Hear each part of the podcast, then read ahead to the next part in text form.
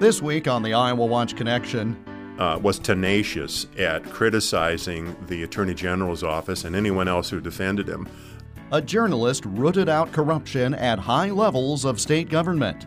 The Pulitzer Prize carries just a level of prestige that, regardless of whether you worked alongside of, of the reporter or you come 80 years later, uh, you're, you're proud as a member of the organization. And it put his newspaper on the map for all time. But he was an individual who, uh, when, when he saw uh, corruption, saw uh, there was no stopping him of putting it on the front page of the Cedar Rapids Gazette. Verne Marshall and his Gazette, our topic this week. The Iowa Watch Connection is presented by the Iowa Center for Public Affairs Journalism, online at iowawatch.org. Here is Jeff Stein. One of the jobs of a journalist is to find the truth and expose wrongdoing. One Cedar Rapids journalist's work more than three quarters of a century ago is being rediscovered now thanks to a new book. Iowa Watch Executive Director and Editor Lyle Muller has the unique story. Calling Verne Marshall anything other than ordinary would be a gross understatement. The Cedar Rapids, Iowa man was a French Army ambulance driver during World War I national leader of the No Foreign War Committee that included Charles Lindbergh going into World War II, and a Pulitzer Prize winning editor of the Cedar Rapids Gazette from 1932 to 1941. Lindbergh and Marshall eventually had a falling out. That didn't come close, though, to harming Marshall's reputation as a crusader. Marshall had a focused drive to expose corruption in Iowa government in the 1930s. Then Iowa Attorney General Edward O'Connor was a chief target of Marshall's investigative reporting into protection payments the people behind illegal gambling and liquor sales operations made to local authorities. O'Connor let it happen, Marshall reported. Then Governor Clyde Herring, who had no interest in news reports accusing state government of being corrupt, and a host of other local and state government officials also were served doses of Marshall's bitter medicine. In short, Marshall's reporting in the mid 1930s showed that illegal gambling and liquor sales in Sioux City, Iowa, were tied to state officials who looked the other way. Marshall's seemingly odd fixation on Sioux City on the west edge of Iowa, some 270 driving miles from eastern Iowa's Cedar Rapids, got its start when state agents raided a canning factory in Cedar Rapids in 1934. The factory was a front for an illegal bar and illegal slot machines. Marshall suspected, rightly so, it turned out, that more of this kind of activity was going on in Iowa and that state leaders had a hand in letting it happen. It all is explained in a new book about Marshall by Jerry Harrington and published by the History Press called Crusading Iowa Journalist Verne Marshall, exposing graft and the 1936 Pulitzer Prize. Yes, Marshall's reporting earned the Cedar Rapids Gazette its only Pulitzer Prize in the public service category. Jerry Harrington knows the story, though. He spoke with us about Marshall's drive to expose corruption and the interesting twist that is part of the story about the Pulitzer Prize he won for the Gazette. Well, I first heard of Verne Marshall when I was reading a book by a longtime Des Moines Register reporter George Mills, and he wrote a book called uh, One Armed Bandits and Other Stories and uh, he principally wrote about the uh, uh, gambling legislation in Iowa in the 1980s and 90s, but he prefaced it with a story about the 1930s and uh, cited Verne Marshall's uh, investigation of uh, a slot machine racket in Iowa and dedicated about three paragraphs to it. And um, I'd never heard of that before. So I was contacted by the History Press, a, a company, to uh, write a book on a topic in Iowa history. That interested me, so I started probing into the story about Verne Marshall. And this incredible world in the 1930s opened up, and that was a fascinating story. And what were some of the elements that made that so fascinating to you? There was the beginning of the story, which was a small raid in Cedar Rapids in December of 1934, where there was a uh, illegal liquor, liquor, operation going on in Cedar Rapids. It was uncovered, and what had happened is that the uh, person operating the uh, illegal liquor, liquor, operation had a um, a letter from the head of the liquor commission providing him with state seals for his illegal illegal liquor. And well, that alerted Verne Marshall to something that was going on. He investigated that. It extended into a statewide investigation that also included gambling operations, corruption in state government. And what was fascinating to me is the tenaciousness of this reporter who was able to, to uh, take a small incident like this, investigate it, and uncover a statewide corruption syndicate. And this corruption was what? Explain that a little bit. There were several levels. Um, at the time, it was illegal to serve liquor over the bar. Uh, he found out that there was a syndicate that was set up based in Des Moines where um, uh, illegal liquor was, was sold, where slot machines um, were allowed, and those who operated slot machines paid uh, the syndicate a dollar a month per slot machine. And um, there was also, he uncovered, um, a um, state contracting syndicate that increased the cost of contracting to those who wanted to do business with the state by 5%. The 5% increase went into the quote Democratic Campaign Fund. And uh, all of this, or a lot of this, led to Sioux City, where he was able to trace people that could name names. And uh, a lot of his investigation centered on Sioux City. Um, what happened was, after uncovering all this, or a lot of it, um, a, um, a Sioux City grand jury indicted nearly 50 individuals across the state, including the sitting attorney general.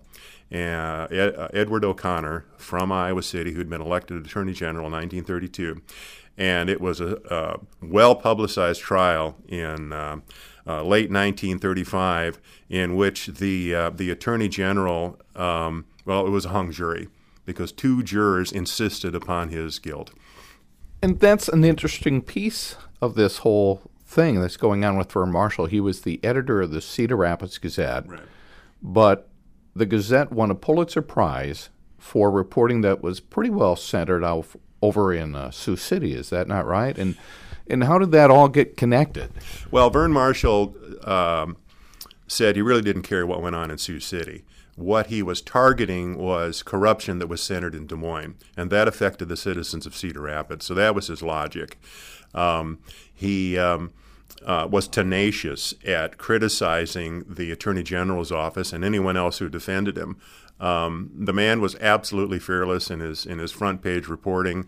Um, so that was why, you know, all of the, the Sioux City events led to a statewide corruption syndicate, or at least uncovered there. But there were other aspects of it across the state. Coming up, more about investigative journalist Verne Marshall. That's next as the Iowa Watch Connection continues.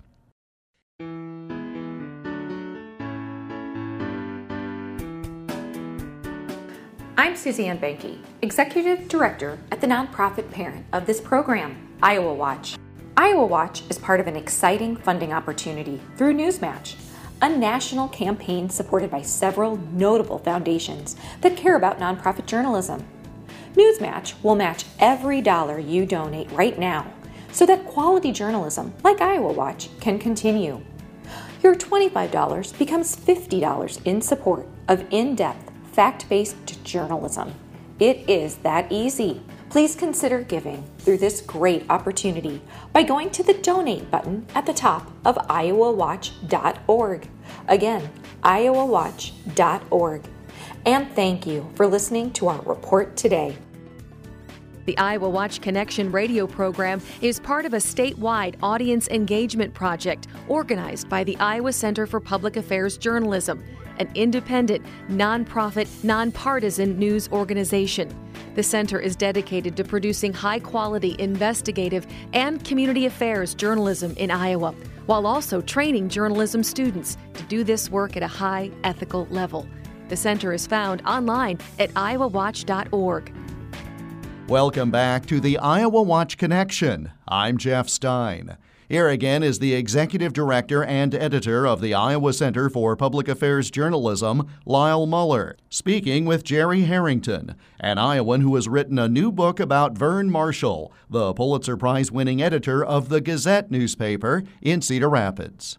I think he was a difficult person to uh, probably get along with. He uh, was unafraid of writing anything in the newspaper when he felt he was on the side of righteousness.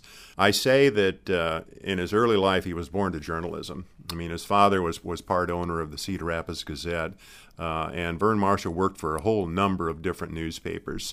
Uh, but he was an investigative journalist from the word go. Um, and he was dedicated to the proposition that whenever a journalist uncovered any sort of corruption in terms of public officials, it was the duty of that newspaper to drive and to investigate and to report and uncover and shine a light on that as best as he could.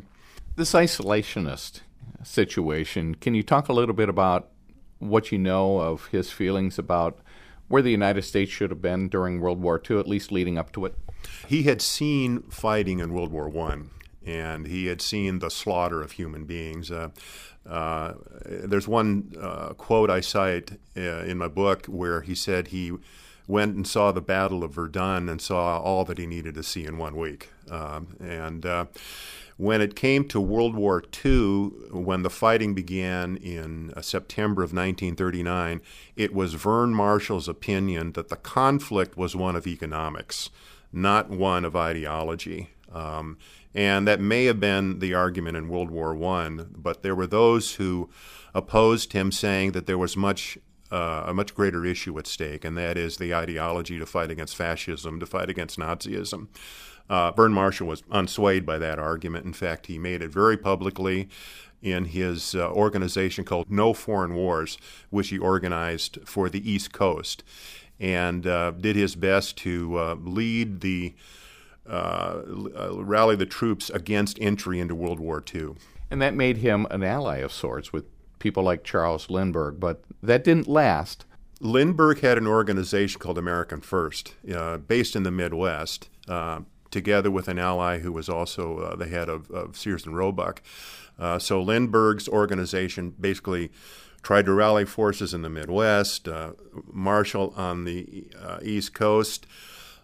To say, um, well, Lindbergh and Marshall did not get along with one another. Uh, they tried to work together in their organizations, but Lindbergh uh, had a uh, uh, Marshall just rubbed him the wrong way. Um, Marshall was a very aggressive personality. Lindbergh called him very nervous and. Um, as time went on, um, uh, Marshall would be on the public media and um, um, be a little bit, you know, uh, off kilter um, at, at best. Um, he got into a vicious argument with Dean Acheson Uh, in one um, town meeting of the airwaves and started threatening people in the audience for uh, saying that Acheson had uh, placed them there. So he was a very prickly personality. Eventually, what happened is that uh, Marshall suffered a nervous breakdown and exited the organization long before the attack on Pearl Harbor, which would have ended it. In the meantime, he had been doing journalism beyond some of the corruption that you were reporting about. Give us a little bit of example of what he was doing there. Uh, he really began his first investigative reporting uh, expose is around 1920, 1921 for the Gazette. And uh, it was a, after the birth of his uh, first daughter, and he went looking around for milk that was certified to be free of bovine tuberculosis. And he knew that there were laws on the books that prevented that. And what he found is that there was a head of dairy sanitation in Iowa that not only didn't enforce the law, but was shipping cattle into Iowa um, from Wisconsin that had not been tested for bovine tuberculosis. Well, he uh, wrote exposés about this person, about the issue, got him fired, and that was really the first time that he really had a, a, a real impact beyond just reporting. Um, the second issue was in 1930 and 1931, again, as, as a reporter, as editor for the Gazette, when he uh, investigated. Um, he would call it corruption at the University of Iowa.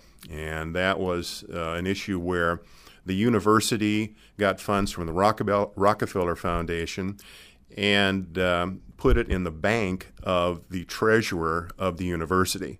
The treasurer did not even charge interest. And there were other aspects uh, um, that he uncovered.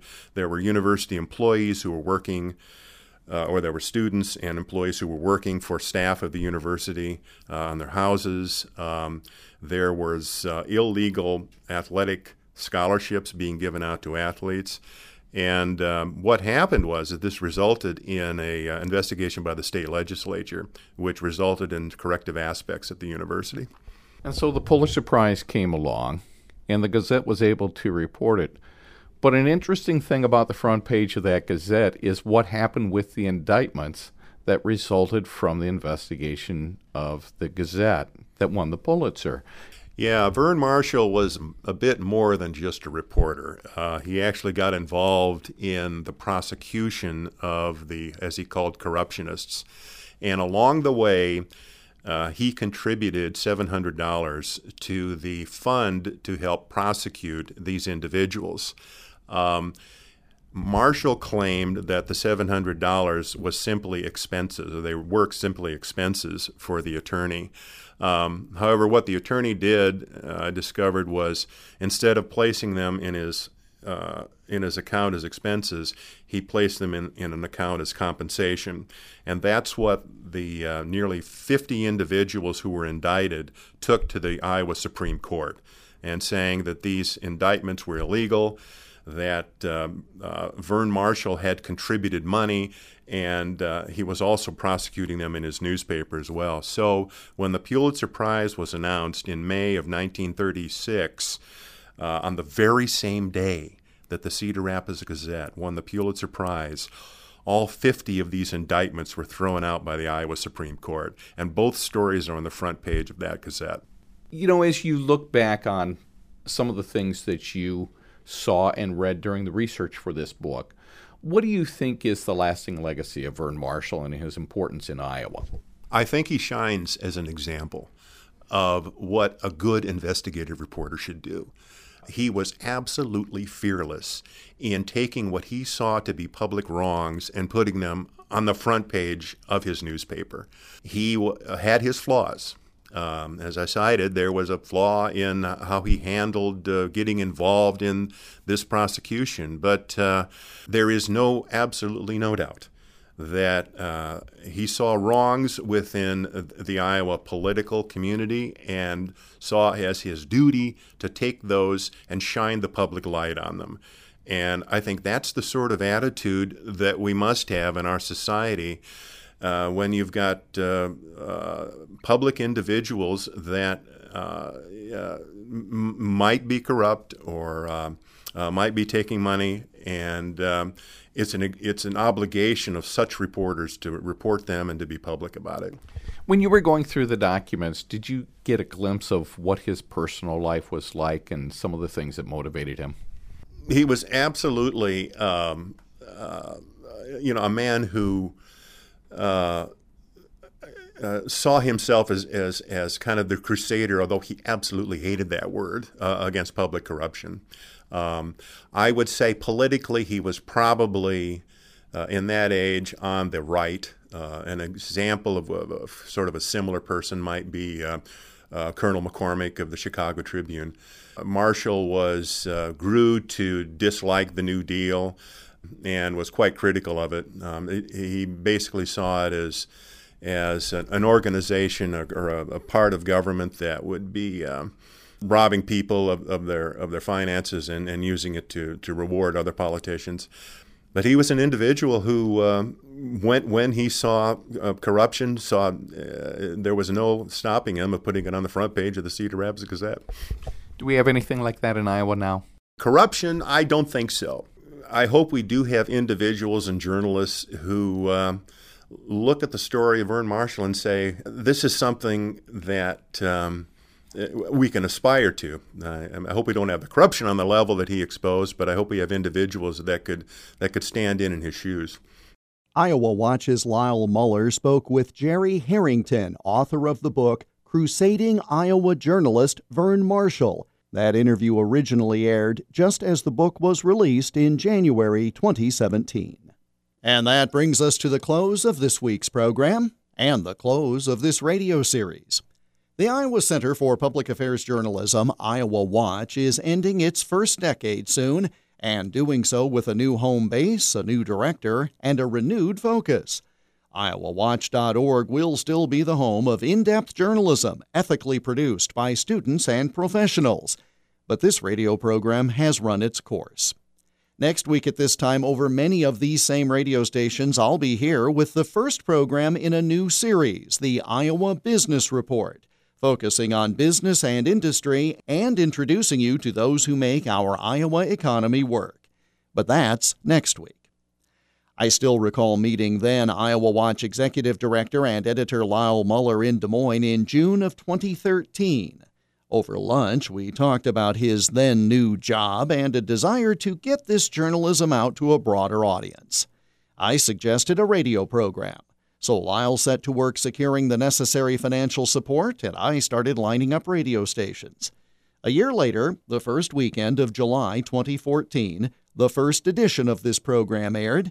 It was supposed to be a pilot project, 13 weeks, on perhaps six stations.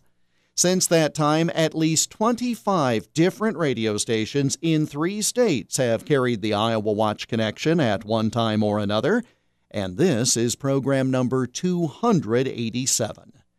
Our peers at the Iowa Broadcast News Association have recognized this radio program 36 times in the past five years, 13 of those as first place awards in categories ranging from farm and agribusiness to political coverage to public affairs.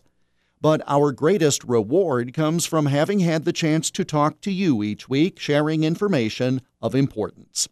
My great thanks to Lyle Muller and the Iowa Watch Board for believing in and supporting this project for five and a half years.